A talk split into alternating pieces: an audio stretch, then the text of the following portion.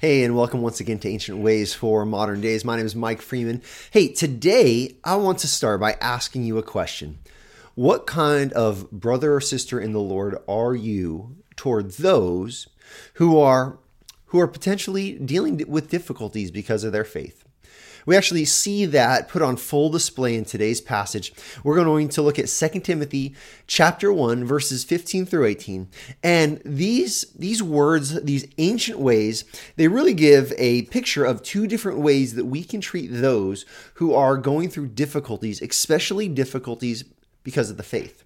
Let me show you what I mean chapter 1, verses 15 through 18 says, You are aware that all who are in Asia turned away from me, among whom are Phygelus and Hermogenes.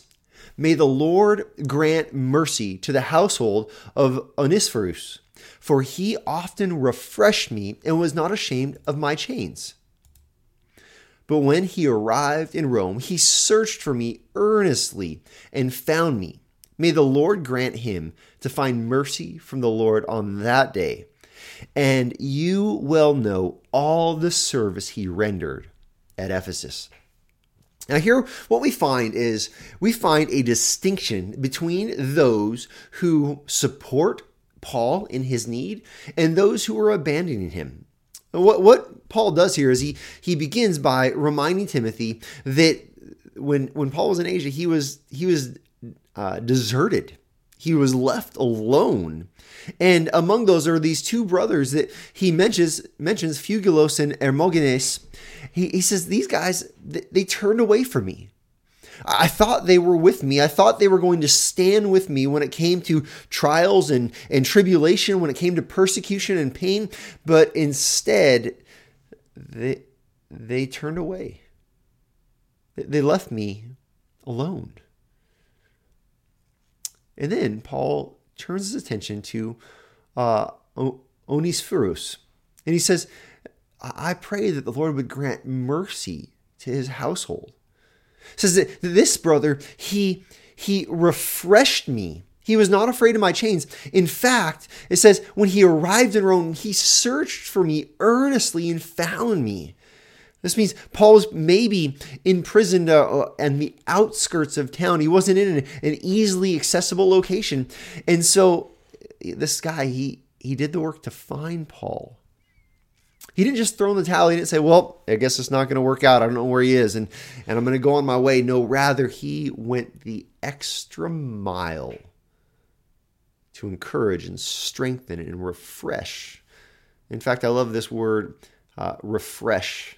It's this idea of, of giving someone a, a breath, room to breathe, of, of giving them space to, to be revived. This is what this brother Onesiphorus, what he did for Paul. He cared for him deeply.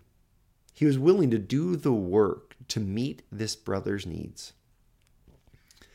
I, I, I want to ask you to think about your own life.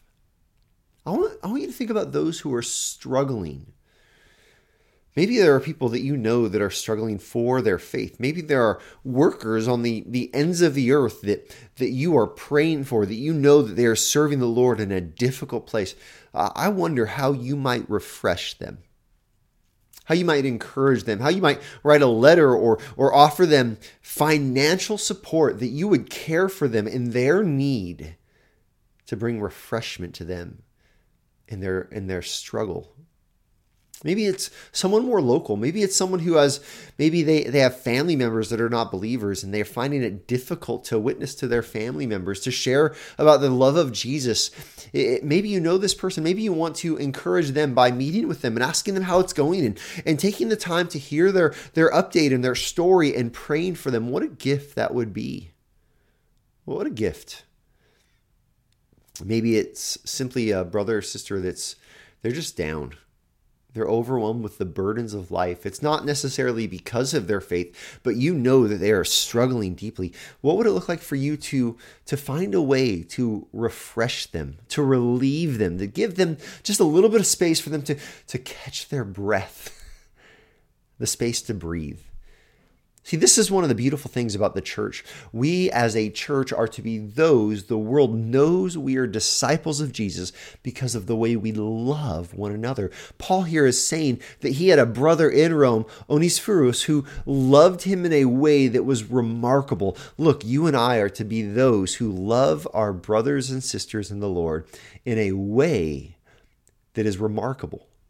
And when we do this, it not only encourages them, it not only builds them up, but it helps us to walk in the good works that were prepared for us, and it testifies to the watching world about the genuine love of Christ.